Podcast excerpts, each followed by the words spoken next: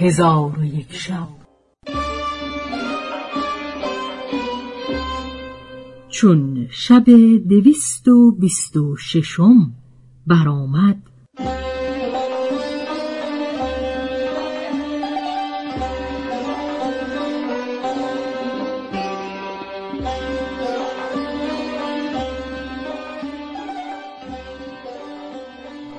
گفت ای ملک جوانبخت.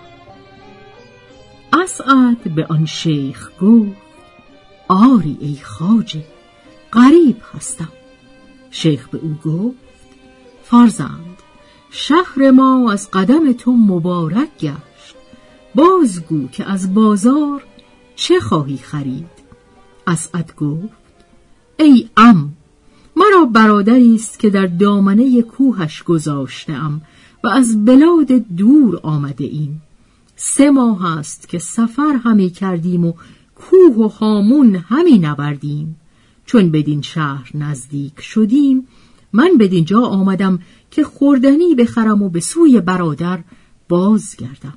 شیخ گفت ای فرزند، بدان که من ولیمه ساخته ام و در نزد من مهمانان بسیار هستند و طعامهای نیکو از بهر آنها مهیا کرده ام و در آنجا هرچه دل بخواهد و دیده لذت ببرد حاضر آورده، همی خواهم که تو نیز با من بدان مکان قدم رنجه داری و آنچه خواهی تو را بدهم و قیمت از تو نستانم و تو را از اوضاع شهر و مردمانش آگاه کنم.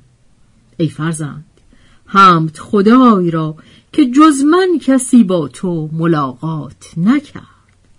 اسعد گفت هر آنچه شایسته خود میدانی بکن، ولی بشتاب که برادرم به انتظار من نشسته و خاطرش از بهر من در تشویش است. پس شیخ دست اسعد بگرفت و او را به کوچه‌ای تنگ بازگردانید و بر روی او تبسم می‌کرد و می‌گفت منت خدای را که تو را از مردم این شهر نجات داد.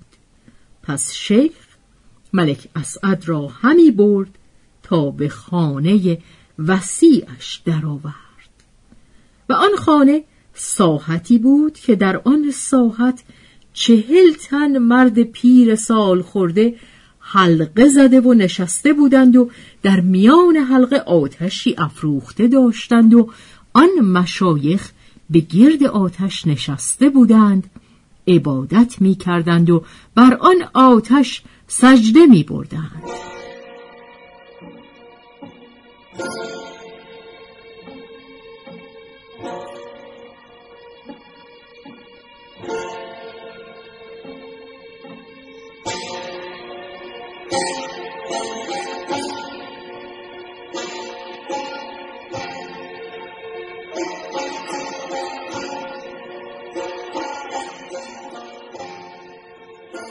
چون ملک اسعد ایشان را بدید، هنوز از کارشان آگاه نگشته، تنش بلرزید و دلش بتپید. پس آن شیخ که اسعد را آورده بود با مشایخ دیگر گفت ای پرستندگان آتش، از برای شما چاشتی مبارک آورده ام. آنگاه بانگ زد یا قزبان. در حال غلامی سیاه با روی در هم کشیده و دماغ بلند و قد خمیده و صورت مهیب به در آمد. شیخ به او گفت که این پسر را بازوان محکم ببند و به سردابه اندر کن و فلان کنیزک را بگو که شبان روز به آزردن او مشغول شود. پس غلامک اسعد را گرفته به سردابه اش برد و به کنیزک بسپرد.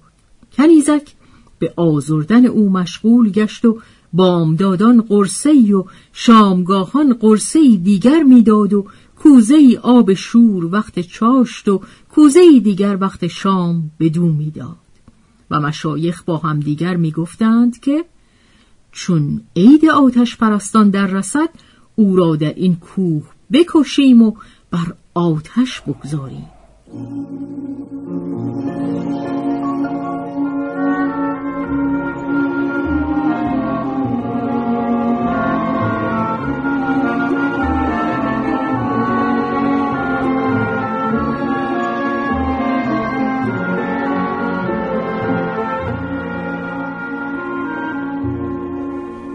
و اما ملک اسعد. پس کنیزک نزد او آمده او را با تازیانه چندان بزد که خون از تن او برفت و بی خود گشت. پس از آن کنیزک قرصی نان و آب شور به نزد او گذاشته رفت و اسعد نیم شب به خود آمد. خود را به قید اندر بدید و تنش را مجروح و فگار یافته ملول شد و عزت و نیکبختی و بزرگی و سلطنت خود را به خاطر آورده بگریست. چون قصه به دینجا رسید بامداد شد و شهرزاد لب از داستان فرو بست.